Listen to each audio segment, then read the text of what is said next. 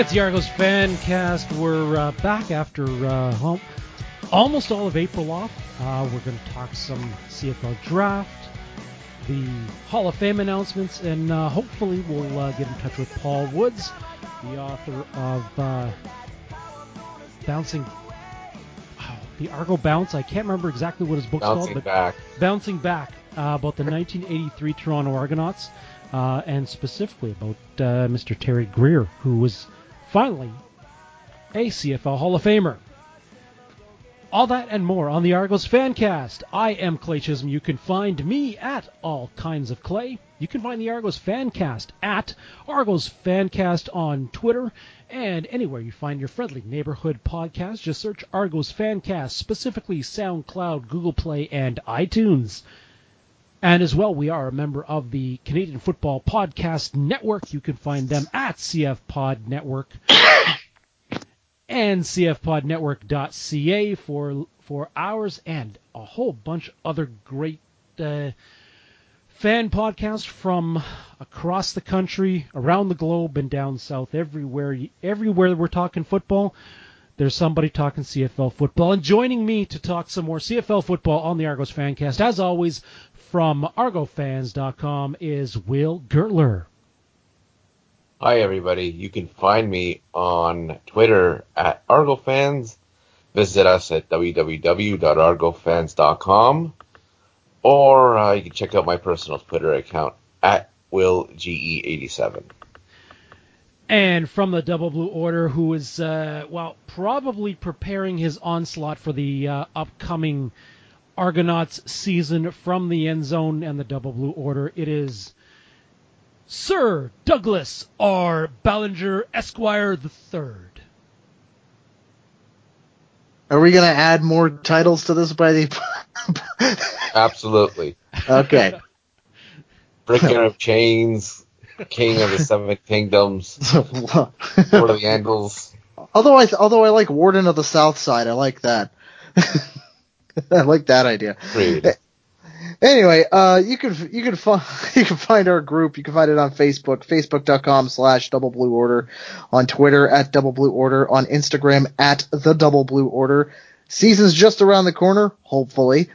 Get your DBO swag. We got our T Public store up, and that's at tpublic.com/user/DBO Argos. All right, now let's jump right into the CFL Hall of Fame, because it happened a little while ago, and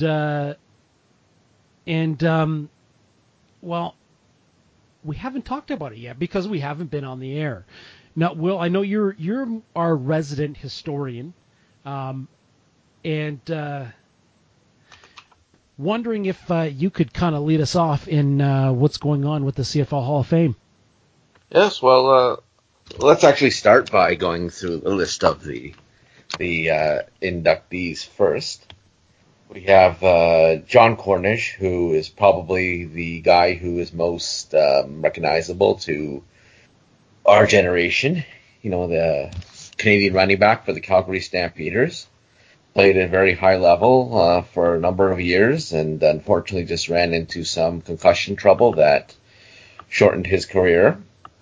We have Jim Hobson, who was an executive with, I believe, the Saskatchewan Rough Riders for a long time. Yes, sir. We have Frank Smith, who was a coach in youth sports with UBC. And we have Ernie Pitts, who I'm not too familiar with, but he was, I believe, a receiver in the 60s with the Winnipeg Blue Bombers. But three big guys this year were, first off, Mervyn Fernandez, who played receiver for the BC Lions in the 80s and was, in a word, spectacular. Perhaps, second only to the guy we'll get to. But he, you ever want to see why Mervyn Fernandez is a CFL Hall of Famer? Look up on YouTube the 1983 Western Final between BC and Winnipeg, and just watch him take over the game in the second half. He played in the CFL from 1982 to 1986, and then went to the NFL and played with the Raiders for a few years, and returned to the CFL in 1994. He spent all of his time with BC. David Williams is a man who some were surprised to be named to the Hall of Fame. He started in the CFL actually in 1988, and I don't know if he was necessarily a rookie, had rookie status at the time, but he actually won the Most Outstanding Player award, which for a receiver was quite rare at the time. So, hey gentlemen, nice to talk to you all. Hi. Hi, Paul. How's everybody doing tonight? Good. We were just actually talking about some of the other inductees before we get to Terry Greer, but we were just talking a bit about David Williams right now, and just about how he, I guess, won first year in the league. He won the Shenley as most outstanding player. I think there was. It's a bit of a transitional year for quarterbacks that year, which probably gave him an opening. I guess the first question I'd ask you about David Williams is, how surprised were you to hear his name announced as a Hall of Famer? Totally surprised. I will admit I had never considered Williams as a potential Hall of Famer. That doesn't mean he wasn't a great receiver. He was a great receiver for a few years. He was amazing the first couple of years with the Lions. He was a really strong player for the Argos in 1991, and I think he had one other pretty good year after that for Winnipeg. But I'd never pondered the idea that he was a Hall of Famer in the Canadian Football League, and I'm still kind of surprised. I mean, I think. I've seen a lot of names bandied about in recent days on fan forums about if Williams is in, then so should this guy and this guy be in. And honestly, some of those names are not names that I consider all that impressive. Certainly, if Williams is in, I don't see any reason at all why Darrell K. Smith won't go in at some point, because I think Smith was as good or better for a similar period of time to Williams. Yeah, because if you look at their stats, they spent roughly the same amount of time in the league, and Smith actually finished with a little bit more yardage, and I think they had the same amount as 1,000-yard seasons. So yes, I'd like to see Darrell K. Smith go in as well, but the main and there's other guys. I mean, Paul Mazzotti. I don't think Paul Mazzotti's in, right? And no, I'm guessing Mazzotti's got better stats than both of those guys. Yeah. Did anybody throw Jeff Fairholm's name out there? Or? Yeah, I saw Fairholm, and that one kind of shocked me because I never thought of Fairholm as a Hall of Famer. Good player, very good player actually. But I mean, you know, like you to me, I don't know if you're going to throw Jeff Fairholm's name into the mix. Okay, then you should throw Paul Pearson's name into the mix. And of course, I'm biased. I love Paul Pearson. I always thought he was an incredibly underrated player. But Williams thing, it really is quite a strange decision, I think, in some ways. And I don't know if it's because they thought that, you know, they picked these other two guys who had both had basically 6-year careers with about 4 very impressive years among those 6. And they looked at another guy who was kind of similar, and like Mervyn Fernandez, he'd won an MOP award. I don't know. I don't understand it, but good for David. But, man, I feel like they've kind of opened the door now to a lot of other guys that I would think as being sort of second-tier guys. Yeah, it'll be interesting to see. So the man we're here to highlight tonight is a Argo legend who played for the Argos from 1980 to 1985. He is an all-time Argo whose name is on the banner at BMO Field, and he was also named to the all-time team that they did in 2007, and that's number 10, Terry Greer. Terry, as I said, started the Argos in 1980, but really didn't break out until 1982. And the reason why Paul has been invited on tonight is because he wrote a book called Bouncing Back several years ago, which is a history of the Argos in the early 80s as told by the players, coaches, and other personnel who you had the opportunity to speak to and interview over a period of several years.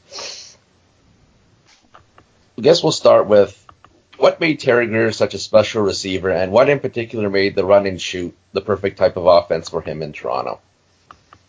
That's a great two-pronged question. He was, first of all, I believe he's the greatest receiver the Argos have ever had. I mean, and obviously, you know, it's easy for me to say. I mean, I've only been alive for 61 of the Argos 120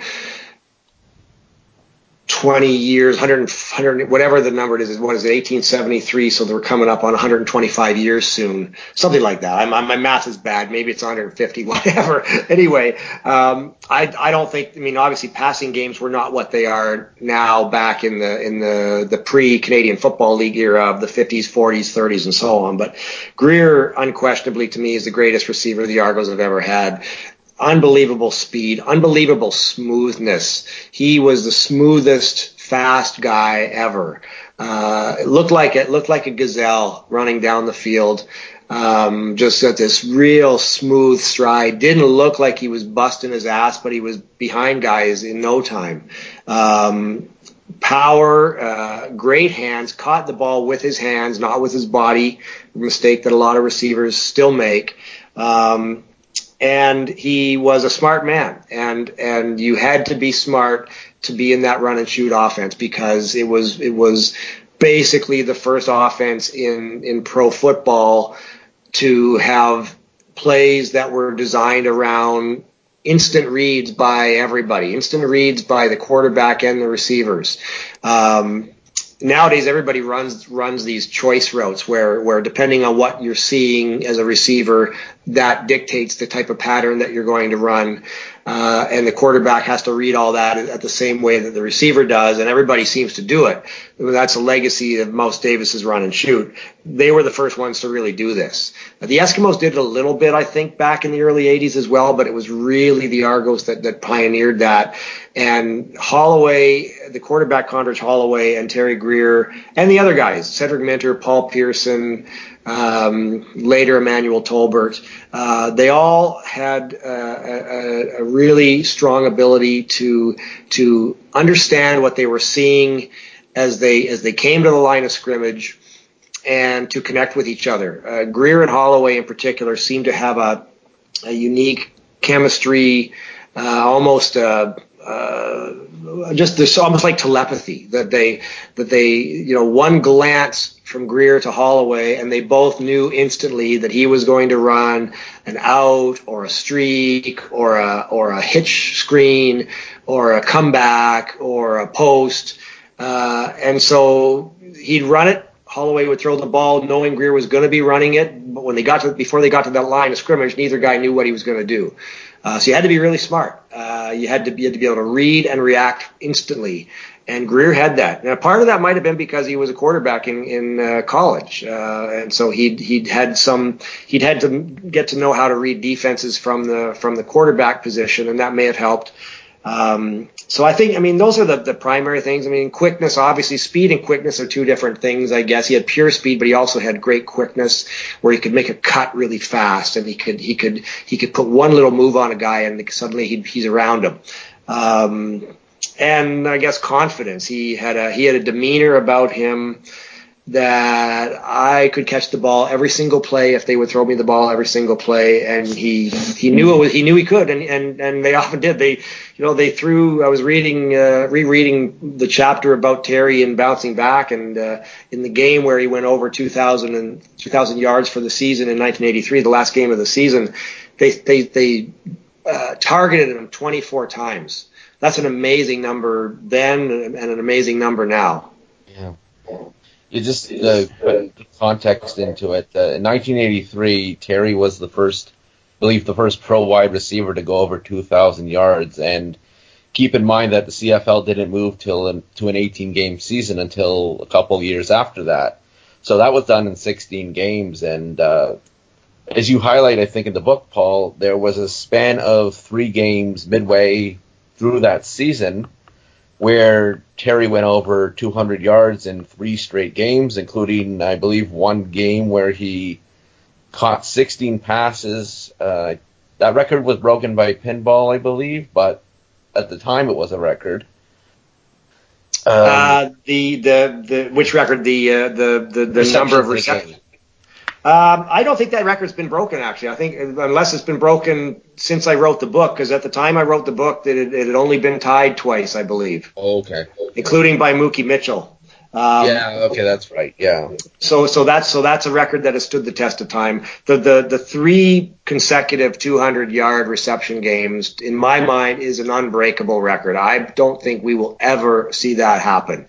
It's astonishing to think that a guy could go off for 200 yards 3 games in a row when by then he was clearly established as the leading weapon on the team. You know, the opposing teams had to know that Greer was going to be getting a lot of passes thrown his way, and somehow he still goes for 200-plus yards 3 weeks in a row. Like I said, I'll be shocked. I mean, we'll go seasons where nobody gets 200 yards in a game. He did it 3 times in a row. Well, I think one interesting thing about that that 3 games with 200 yards is he was targeted. You know, between, like, I believe it was 16 to 18 times per game, somewhere in that range, which means, like, he's not breaking one of these things where, you know, the guys that have big games now, you're going to see a long of, you know, 70, 80 yards on their stat sheet. His long for that season was a 61 yards. Yeah, he had a lot of, you know, 30, 40-yard receptions, that sort of thing. You know, in the last of the 3, the game against BC, which I think is Greer's greatest game, he only had 8 catches for 243 yards, so he averaged 30 yards a reception. I mean, that you never see that, right? I mean, it's you might occasionally see a game where a guy gets 5 catches for 150 yards, but it's pretty rare to get 8 for 240. And I don't think he was targeted a ton more that game. You know, I'd have to go back and watch it, but I don't recall that being a game where they threw 20 passes in his direction and he only caught 8. I kind of feel like they used him more judiciously in that game, but they used him incredibly effectively, including the one play that what I think it was his greatest play as an Argo, a hitch screen where, you know, he caught the ball basically at the line of scrimmage, just down the left sideline, and then went some long distance for a touchdown. I don't know if I've got it in the book how long it was. Midfield. Yeah, 52 yards. And it was just a thing of beauty. I remember being just unbelievably ecstatic watching that play unfold on the TV screen in front of me. Game was in BC, of course. It was the Argos' first game in BC Place Stadium. That was the year it opened. They were the first visiting team, and in fact, the only visiting team that year to win a game. And they really kicked the crap out of the Lions. I think the final score was 32-14, and that touchdown really kind of showed that they were the dominant team. And it was like, you know, a hitch screen pass. That was a play that hardly anybody had used before in the CFL until Mouse Davis came along with the run and shoot, and then it became the Argos' bread and butter. It was used typically more often with the slot backs, the slot receivers like Tolbert, than it was with Greer on the outside, but he had it in his repertoire. And, you know, if you were to go back and watch that play on YouTube, his acceleration, I mean, like, he catches that ball and he's basically kind of standing still. And all of a sudden, he is flying. Watching some of the games you've posted on YouTube, one thing you'd also notice is even in a game where, like in the Eastern Final against the Ticats in 83, I think they held them to only 2 catches.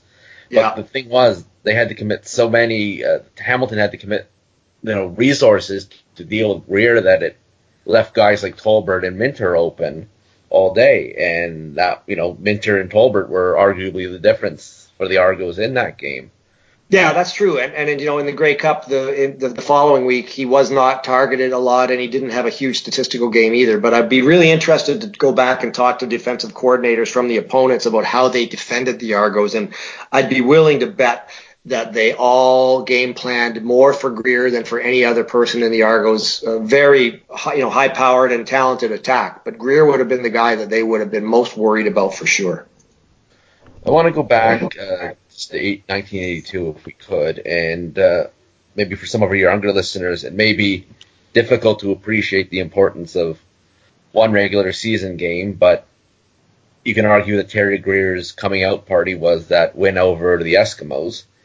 What was so important about that game, not only for Greer, but for the Argo franchise as a whole? Well, it was, as I describe in the book, I mean, the Argos had a habit back in the late 70s and prior to 82 of often getting off to pretty good starts in the season, and showing some promise. Maybe they go 3-1 in their first 4 games, or they go 4-2 in their first 6 games, and everybody's thinking, hey, maybe this is the year we're actually going to do something. And then it seemed like every year the Eskimos came to town in August, often during the exhibition, and beat the Argos, and then immediately touched off a long losing streak that killed the Argos season. And the Eskimos, of course, were the dynasty of all time in the Canadian Football League. They won 5 in a row from 78 to 82. And they killed the Argos in 81 out in Edmonton. Actually, they killed them. I think they'd beaten the Argos something like 9 games in a row or something, going back to 76 or something like this, and some really embarrassing losses. And I think it would have been 2 weeks earlier, so this would be like in week 2, I think, of the 82 season. The Argos had gone into Edmonton, and the run and shoot had looked really, really bad. It had looked like everybody was not on the same page. The quarterbacks and the receivers weren't reading it the same way. I didn't realize that at the time. I didn't know that was what the offense was built on. But looking back on it now, it's evident that was the problem. That they all hadn't figured it out yet, and they'd lost pretty big. I think it was 31-12 or something like that. And then they'd had a sort of an unimpressive win at home. They'd started the season with a tie at home against Calgary, where they really hadn't been all that impressive. So they really hadn't looked that good yet. The Eskimos come to town. The Argos, I believe, are 2-1-1, and everybody's thinking, okay, that's decent. We're over 500, but we haven't really done anything yet. And this is the 5-time Grey Cup champion Eskimos who always kill the Argos in August. And here they are, and the run and shoot suddenly worked. And the thing that made it work better than anything else was Condredge Holloway to Terry Greer that night. I mean, I think Greer had 6 catches for 177 yards. The 2 touchdowns, both times he basically destroyed Joe Hollimon on one-on-one coverage, and Joe Hollimon was a all-pro, all-CFL cornerback, one of the stars of the Edmonton defense. And the second touchdown was so important because the Argos had led big at halftime. I think they led by 18 points at halftime, and everybody was kind of delirious and ecstatic, but still holding our breath because this was the Eskimos, and this is when things always fall apart. And then, of course, in the second half, the Eskimos, being a really good veteran-laden team, start coming back.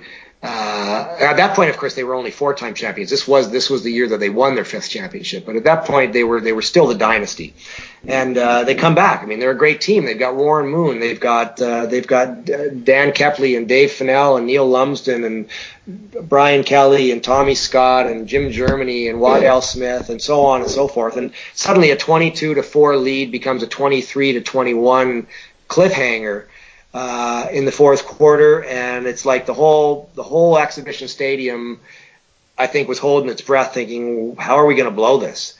And then Holloway gets in the huddle and says to the guys, give me enough time, I'll find Terry, we'll win the game. And sure enough, that's what he does. Greer runs a deep pattern on Hollimon down the right sideline. Holloway puts up a beautiful spiral long bomb, comes down to Greer full stride over his shoulders, picks it out of the air and runs into the end zone, spreads his arms wide, and the place goes bananas. And we're now winning by 9 points, and we end up winning the game by 8 points. And the fans are so excited and enthusiastic that they Thousands of them, literally thousands of people stormed the field and like to clap our heroes on the back. I was one of them. I could not resist the idea. I'm going down to be part of this. It was an amazing feeling to be down there on that field and feeling, man, we just beat the Eskimos. This team can move the ball. We've got a quarterback. We've got a receiver. And, Greer that night, I mean, that was just transcendent. That was the game where everybody in Canadian football must have gone, holy crap, that guy is good. Yeah. My parents, my mother always says that she also ran onto the field of that game, and Condredge Holloway almost ran her over trying to get off the field. But yeah, the players had to fight their way through the crowd. It was crazy. Well, that's something we would absolutely love to see at BMO Field if that would ever be possible with the Argos again in this day and age. But you know what? For a man who played 6 seasons in Toronto in the CFL, had 6,817 receiving yards, so he averaged over 1,000 yards per season. And to throw in, he threw 3 touchdown passes. Why did this man have to wait so long to get into the Canadian Football Hall of Fame? Well, that is a fantastic question, and my theory on that has been for years that the voters. And of course, it's a very secretive process. You don't really know who the selection committee is, and they basically never reveal any information, unlike a lot of other halls of fame where the ballots are released and so on. But my theory has been that they two-pronged. The main one is that there was a belief that 6 years was not long enough to play in this league, that you had to have more longevity. Now, to me, that was turned over as soon as Warren Moon got put in the Hall of Fame. And justifiably, Warren Moon absolutely needed to go into the Canadian Football Hall of Fame, and he did quite a while ago, and he played 6 years in the Canadian Football League. And in fact, these guys are contemporaries. They competed head-to-head for the Shenley Award in 1983 with Moon beating Greer, rather. And so I think, if you're gonna determined that 6 years isn't long enough, then why did you let Warren Moon in? If you're going to let Warren Moon in, which you should, then you need to look at other guys that had careers of the same duration. And Fernandez isn't the same one. Fernandez also had a 6-year career. Now there was a smaller issue as well. I think in recent years, I don't know. This is just a theory, and I don't know that it's true. But I have been led to believe that Fernandez faced some legal issues that would have made it difficult for him to come into Canada. And that the voters may have waited until that was resolved, so that because they wouldn't want to have induct a guy into the Hall of Fame who couldn't be there because he couldn't get across the border. And it may be that at some point somebody said, well, look, if Greer and Fernandez need to go in together because they're like the two greatest receivers of their generation. And so maybe that led to Terry waiting a few extra years. But the main thing, I think, is just that sort of a belief, which I don't agree with, that you have to have a long career to qualify.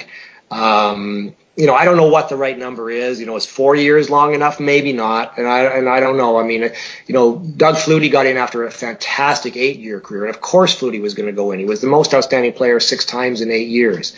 But 8 years is still a pretty short career. And at the same time, I don't believe guys should get in on the basis of longevity. There are some guys that have been inducted into that Hall of Fame, including some receivers, who I believe are in there because they played for 14 or 15 years, not because I ever considered them to be a transcendent superstar. There was a few receivers inducted in the last decade or so, and I go, oh yeah, he was okay. Okay, but he played a long time, so he's got big numbers. But I would have never paid money to go see that guy play, whereas I would have paid money to go see Fernandez play and Greer play. Well, the thing you got to remember as well is that the reason why some of these guys have such short careers, like Moon, Greer, and Fernandez, is they got that shot to go play in the NFL. Yeah, you can't hold it against a guy that he's so good that he had to go to the NFL. Now, that's going to get interesting is Cameron Wake. I think Wake was only in the CFL for 4 years, and that's a tough one. But I don't know. Maybe he was dominant enough for those 4 years that he'll make the Hall of Fame at some point. He certainly was so good that the NFL came calling for him.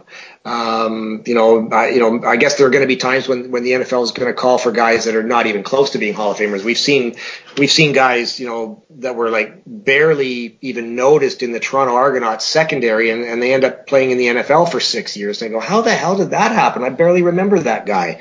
So, but a guy like Wake, I mean, he won the Most Outstanding Player Award and the Rookie of the Year Award and a bunch of awards, and of course he's had an amazing career in the NFL as well. But yeah, I mean, those three, Fernandez, Greer, and Moon, were maybe the three greatest players of the 1980s, and the NFL recognized that and stole them away from us pretty early on in their careers. Yeah, yeah, that's actually quite awesome. Now you keep mentioning your book. Just want to know, is it still available, and where can people get it? Oh, thank you for asking. It is still available. There are three ways you can get it. For those that are, that would like personalized copies, if some people like a signature or a little note or whatever, I'm always happy to sell copies directly to people, either by meeting up somewhere at a game or somewhere around town if that's convenient. I've always got a few copies on hand here. You can also order it through Amazon, although I kind of discourage that because the amount of money that ends up in my pocket when it goes through Amazon is really low. So if you do want to order it online, I encourage people to go to Lulu.com. Lulu is the self-publishing company that I used. And if you order it directly from Lulu, I get a bigger chunk of money. I still haven't made back my cost of doing the book, and I probably never will, and I don't care. But I'd still rather get $11 from Lulu than get $4 from Amazon for a book that's going to cost the buyer $23.99. But if you want one from me directly, contact me, paulwoods13@gmail.com, and I'm happy to either ship or hand deliver copies to people if it's convenient to do that. It's a book that still sells a few copies every year, and I like to think there's still some people that would enjoy the book that haven't found it yet. I'm working on another one that I think is going to be even better about the 1991 Argos. Ooh, that'll be interesting. I'm looking forward to hearing that.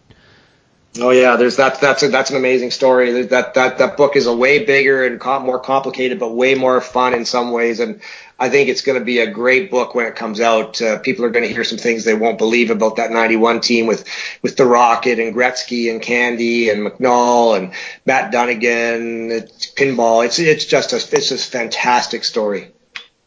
All right, thank you very much, Paul, for joining us on the Argos Fancast. Thank you. I enjoyed it. I look forward to hearing the full show. All right. Just let everybody know where they can find you on social media. Yes, great. Thank you. My Twitter handle is @PXW13.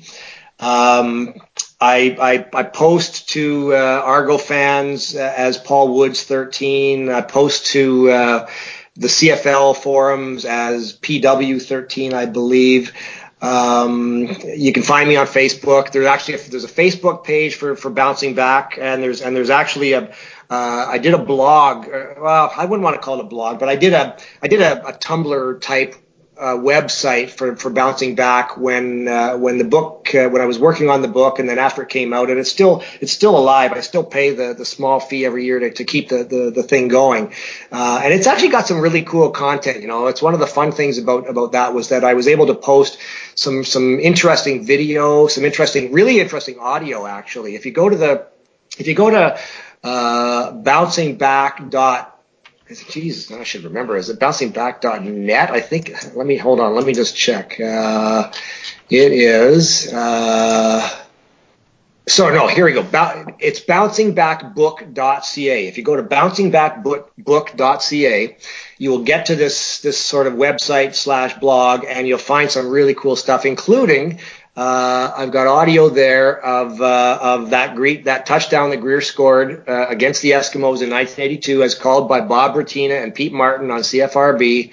You hear the electricity in Exhibition Stadium that night. It's just, and there's other cool stuff on there, some really cool photos and videos and other things. Even a few one chapter that didn't get into the book that I enjoyed writing, but it just didn't fit, about the CFL on NBC in 1982 during the NFL strike. All right, thank you very much, Paul, and we'll wish you a good evening, and we're going to continue on with the rest of our show. So that was Paul Woods with his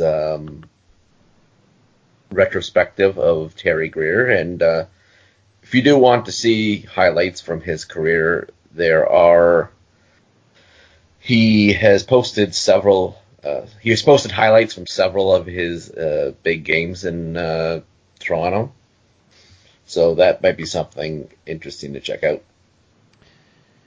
And if you're looking for his book, you can, as he said, get in touch directly with him. And you can also get it from lulu.com. It's LULU.com. And the easiest way to find it is just search Paul Woods. You can either get it in an e-book available from the iBookstore, or you can get the full paperback version at $23.99. So it's go buy that book. It's an interesting read. And you know what? When he mentioned the 1991 season, that's going to probably resonate with a lot more of us anyway. You know, I might have to reach out and get that book as well.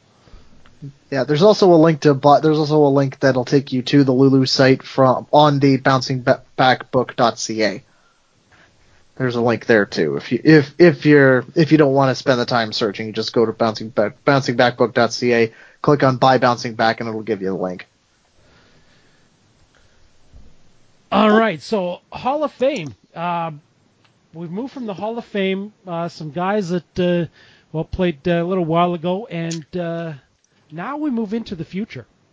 The CFL draft happened this past week, and the Argos had the number one pick in the draft, and they picked up. At times, he was ranked the number one prospect on the CFL Scouting Bureau. He's been up and down those ranks. But Shane Richards, a big, massive offensive lineman from Oklahoma State and Calgary native, he was even at the Toronto Argonauts draft party to sign his first contract. And you guys were there. Mm-hmm. What was the buzz like when they announced that first pick and he was there holding up the jersey that, well, from the pictures, looked to be about 55 sizes too small for him? Well, first off, I would be remiss if I didn't give the Argos credit for that, for hosting that draft party. The team sometimes gets criticism for sometimes not doing enough for their fans, but it was a great event. It was interactive. Pop and Chamberlain both came out to discuss the draft picks. And, yes, they had Shane Richards and his family there, and he signed his contract right in front of everybody. And the impression everybody got is he's a big, 6'6", 335. And, a lot of people might not be experts at, CIS prospects, but, it sounds like a guy who's versatile, can play right guard and right tackle, which is important because we don't know how much longer Chris Van Zyl will play. And the main plus is he sounds like he's committed to playing in the CFL immediately and not necessarily going off to play in the NFL. And I think that was probably one of the biggest considerations that the Argos did in making that draft pick. There were a lot of people talking about Drew Desjardins, Jesse Gibbon, and defensive lineman Matthew Betts, and all those guys have at least gotten either have signed some contracts with NFL teams or have workouts with NFL teams on the horizon, and you know they really wanted a guy that they could look to and have in the lineup, or at least in their trying to develop into the next guy on that Canadian offensive lineman. I think that's a hallmark of Jim Popp teams is, you know, he gets his good offensive line to protect his quarterback. And, you know, Shane Richards, you know, from all accounts, he's got a lot of upside. Most people don't think he's hit his peak as a player. So, you know, he's. I think it's a great pick for what the Argos wanted, and got somebody that they know is going to be in an Argo uniform when training camp gets underway. Mm-hmm.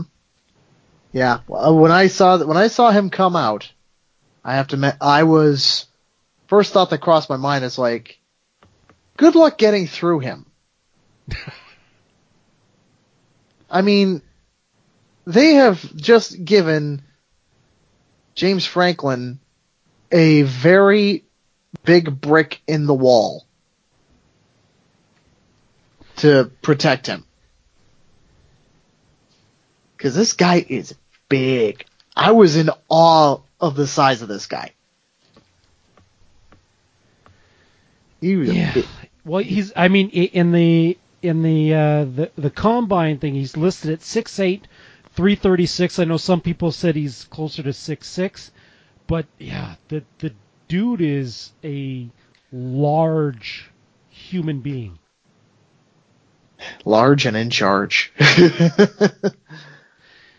You know, and the Argos, they didn't stop there with their offensive lineman. They picked another big offensive lineman in the draft, Eric Starzala out of Guelph.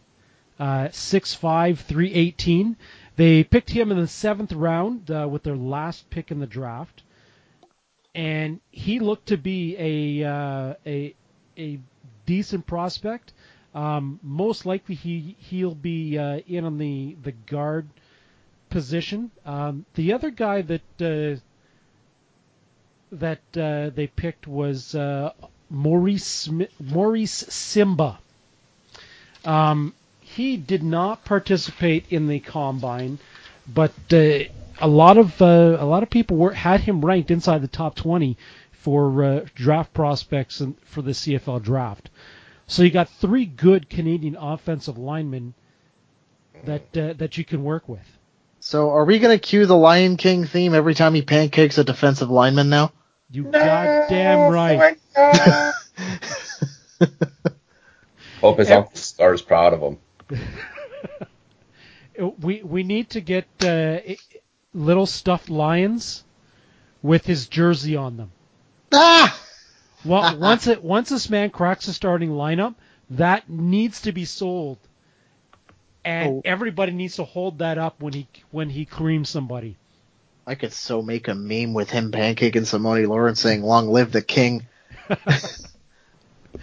Even though I know it's in reverse, but I don't give a crap. It's my meme. I don't give a shit. Now, with when you go into what else happened in the draft, you know, I know the Argos went and looked and addressed needs. You know, they got another guy, Robbie Smith, with the 9th overall pick, first pick in the 2nd round, and you know he's touted as being one of the better defensive linemen that we should be able to see in the CFL in 2019. So I think he's a nice interior defensive lineman. Should spell well with Cleon Lang in the middle, and he's another one of those guys that's got a lot of upside. Very fast, and it has that grit that Corey Chamberlain likes. And also, I guess every time he gets a sack, we're going to start playing The Cure. Yes. Absolutely. Well, that's kind of depressing for a football game. Well, it depends on the song, though.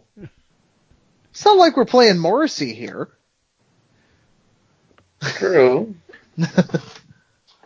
Al, you know what? Okay. So we're going to have to come up with, a selection of Cure songs that we can have people choose from, and hopes that the Argos see this and think it's a good idea. I could just imagine Friday I'm in Love every single time he just he drops a quarterback. It's going to be hilarious.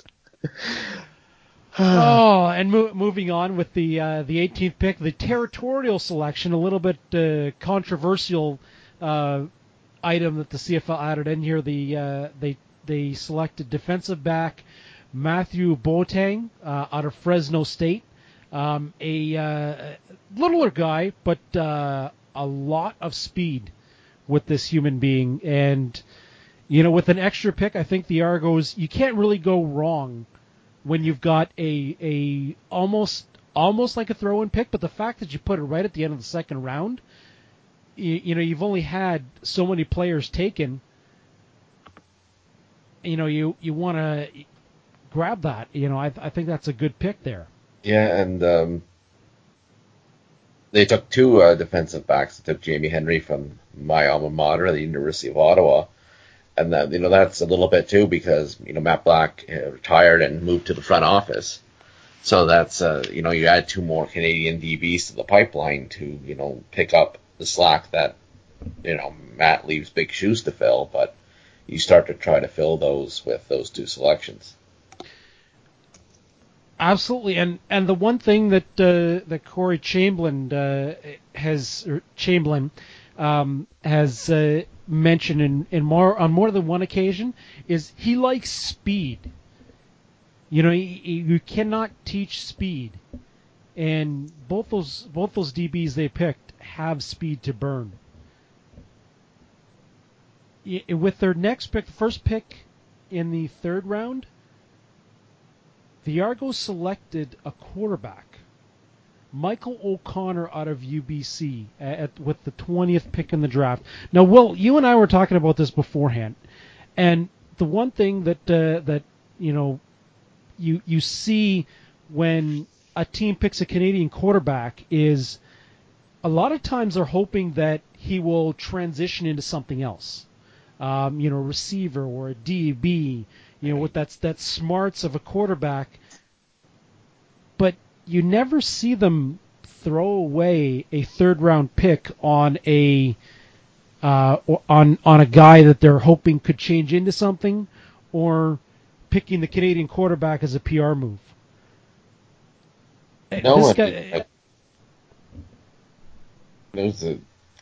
Michael O'Connor's, he's been heralded for a few years now, and this is. Jim Popp selected Jesse Palmer in 15th overall, I believe, in 2001. So it's not outside his MO to select a quarterback in the draft, and Brandon Bridge is a Canadian quarterback in camp, and Michael O'Connor joins them there. So, and they also have Noah Picton as well. Well, I believe Picton got released, but I don't know if that was just one of the Mike Hogan called it a paper transaction at the time, which means he could be back. Yeah, there's been a hell of a lot of those lately. Yeah, so from that respect, I won't profess to know a lot about O'Connor's game, but it may sound like a broken record here, but I hope he gets a chance to make it. And then rounding out, the Argos selected two wide receivers, Curly Gittens Jr. In the third round, 23rd pick, and Phil Aoki out of Carleton with the in the 7th round, the 56th pick. Both those guys are not some more fast guys, not huge human beings, but they've definitely got some upside. Will, Yes. They selected a long snapper. Well, I mean, Jake Reinhardt's under contract for a few years. But you know, they're going against the whole theme of this season, and that is don't fuck with the long snapper. Yeah. About Gittens, though, I know Hogan said that the War Room was elated that he was still available at that selection. Yeah, but here's the thing: like back to the long snapper, the name is Joe Spaziani. Now I misread that at first and thought it was Joe Satriani, and I thought, okay, is this when did we just draft a guitarist? And then I put my glasses on and realized, oh, okay. So Curly Gittens Jr., he Marshall Ferguson had him ranked number 13 on his board, and the fact that they were able to get him in the third round is pretty good on that one. And just checking where he landed up. He was number 16 on the 3-down nation board. So, you know, having him slip to them in the third round is, you know, that's pretty good. Mm. Yeah. Yeah. Anything that shows up 3-down nation, I'm happy to see. Now, speaking of that, I am going to drop a flag here. Illegal procedure. Defense. They made the offense moved. 5-yard penalty. First down repeated. John Hodge, somebody who has been on this show before. Somebody who I've talked with on multiple occasions. Saw him at the Combine. Gave the Shane Richards pick an F. He made a claim that Richards lied to the teams in interviews about testing at the Combine, and that turned some scouts off. And really, the other thing he wasn't a full-time starter in the NCAA. Well, I think one of the things that he, you know, looked at was the fact that he only started 8 games. But here's the thing. He started those 8 games, the first 8 games of the season, and then was injured and could not start the remaining games. He would have been a full-time starter in his last year at Oklahoma State had he not been injured. So there's that. And the fact that he's giving this an F, you know, when the Argos are picking somebody who is more likely to be in their camp this year, as opposed to, well, say the Edmonton Eskimos picking Matthew Betts at number 3, who, if you read some of the reports, had no clue he was even selected in the CFL draft. He was busy preparing for Bears minicamp, as he signed as an undrafted free agent with the Chicago Bears, and really gave no inkling to the fact that has any desire to pursue anything in the CFL until after he's exhausted all NFL opportunities.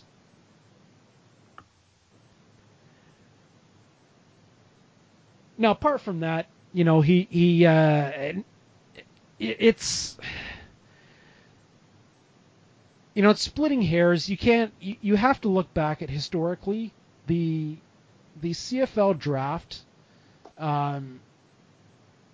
is more about finding the guy that works than finding the can't miss prospect. The CFL released a nice thing, the previous 10 number 1 selections. And there are not many on this list of 10 players that are still playing in the CFL. You've got receiver Mark Chapman, pick number one by Hamilton. He flat out said before the draft he had no intention of ever playing in the CFL, and he's still trying to look for opportunities down south. Winnipeg picked a defensive lineman, Faith Ekatite or something like that. I cannot pronounce the name properly. Saskatchewan picked Josiah St. John, who, looks to be, they keep wanting him to be there, but he looks like he's hanging on by a thread.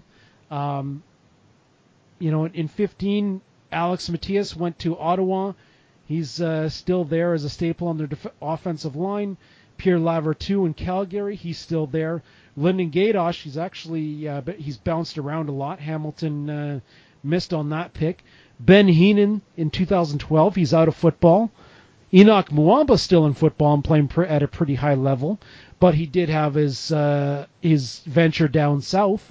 And then you've got Shamari Williams, who had some flashes but really couldn't put it together.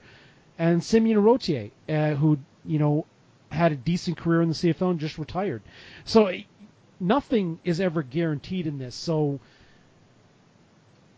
putting that claim as this is an F pick, I think he needs to maybe do a little bit more homework on as to exactly what the Argos wanted out of this draft.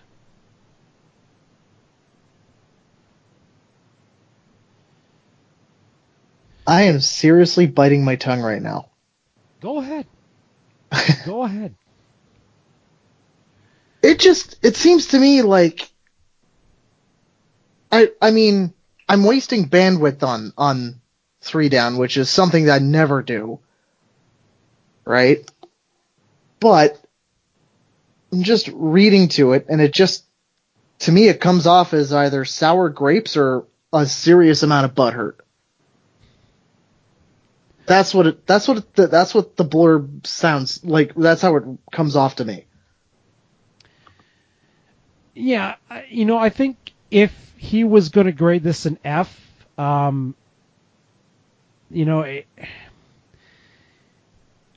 don't see, like, he gave a little bit better reasons for a lot of his other grades. This one just did not come off as a lot of specific, saying he wasn't a full-time NCAA starter. You're talking more about the man's character than anything in this, and I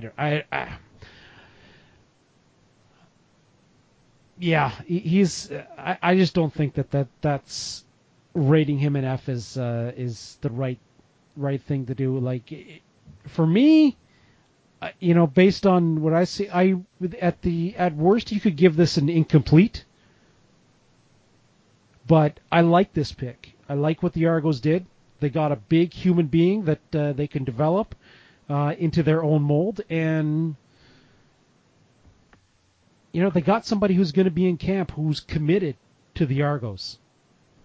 Not only that, like at the draft party, there was a significant amount of people who were. As a matter of fact, I think everybody there was cheering the pick because it's a damn good one. Yes, but how many people knew who the hell they had?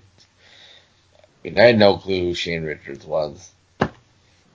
Well, there are some people. I am being a bit of a cynic, I know that, but. I mean, there are people who do know, who do religiously watch American college football.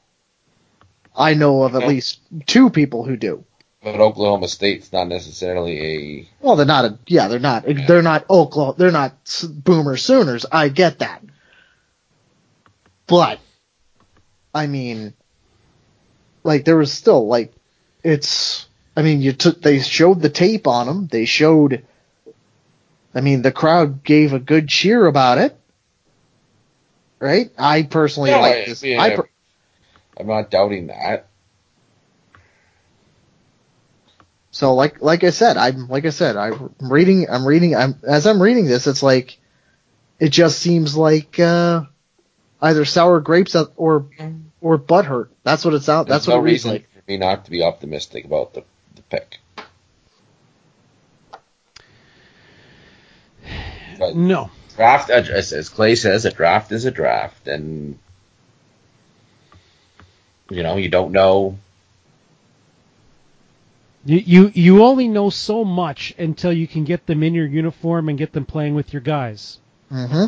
So, and you know, I think the Argos, from their a lot of their picks, it looks like they are looking at guys that. You know, I don't think you've got a guy that's necessarily going to jump off the page at you and going to start right away for these Argos, but you got guys who are going to be here and guys who have a lot of upside to them. You know, an awful lot of upside. Absolutely, and you know, you've got. You know, three massive linemen. You know, and Simba. As much as we you know, are picturing a nice small little lion cub, the man is also 6'8" and 343. So he is also a house. He's not a lion. He's the frickin' den. So the Argos, I think, did well in this year's draft. They addressed a lot of needs, and they addressed a lot of potential, we'll say. Now, moving on, I think we kind of really have to quickly touch on CBA. We don't know what's going on. No. We know things are moving quickly, but beyond that, we don't know where they are. No. We know, what do we know? We know that according to provincial law, 5 teams, players are not in a legal strike position should this negotiation go beyond the expiration of the contract. I'm not sure when a legal strike position ever stopped anybody from actually striking anyway, but... exactly. Wildcat would occur, I think.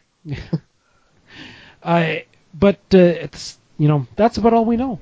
We know they CFL delayed talks for a little while, and now they're back talking. And that's about it. All right, gentlemen, you have 3 minutes, and you better make it good. 3 minutes and we're out of here. We got 3 minutes and we're out. Is this thing on? Yeah. Are you hearing it? Okay. Well, that was sudden. Okay, first of all, I have to mention our friends on Reddit. Well, the Argonaut subreddit, the subreddit that I'm actually a moderator of. We have, as of an hour ago and as of today, 416 members. Cool. So the Sixes team on Reddit is actually the area code in subscribers. Nice. So I thought that was one thing that was neat. Another one is an interesting little shower thought. Now keep an open mind on this one. If the Eskimos win the Grey Cup this season, technically the Red Blacks win the Grey Cup. Oh, by proxy. Yeah, pretty much.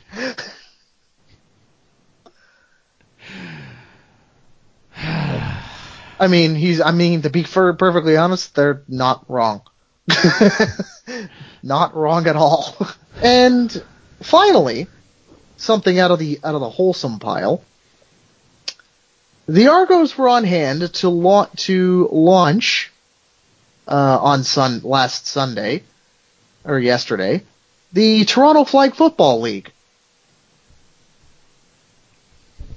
Now, on their Twitter, they have a nice little video of it, a nice little 30-second video. And, well, it was quite a muddy field that they were in, but not that it really would. No, proper football doesn't get stopped by a half a flooded field anyway. But, I mean, they had I think Jamal Campbell was there, they had cheerleaders there, had like a whole bunch of, they had like a little table, and, the Argos provided the uniforms, and the Argos logo was front and center on it. Nice little bit of advertising there. Oh, totally. But and at the same time, though, it's a fantastic initiative the Argos are doing in trying to promote the Toronto Flag Football League and raise its profile. Mm-hmm. And it's something that kind of needs to happen. I'm still waiting for them to get the flag football, like the Argo sponsored flag football beer league up and running. So then actually I would make the trip in from Kitchener for that every single week. Oh, I'm in too. I'm in for that one. 100%. And make an Argos fan. So what?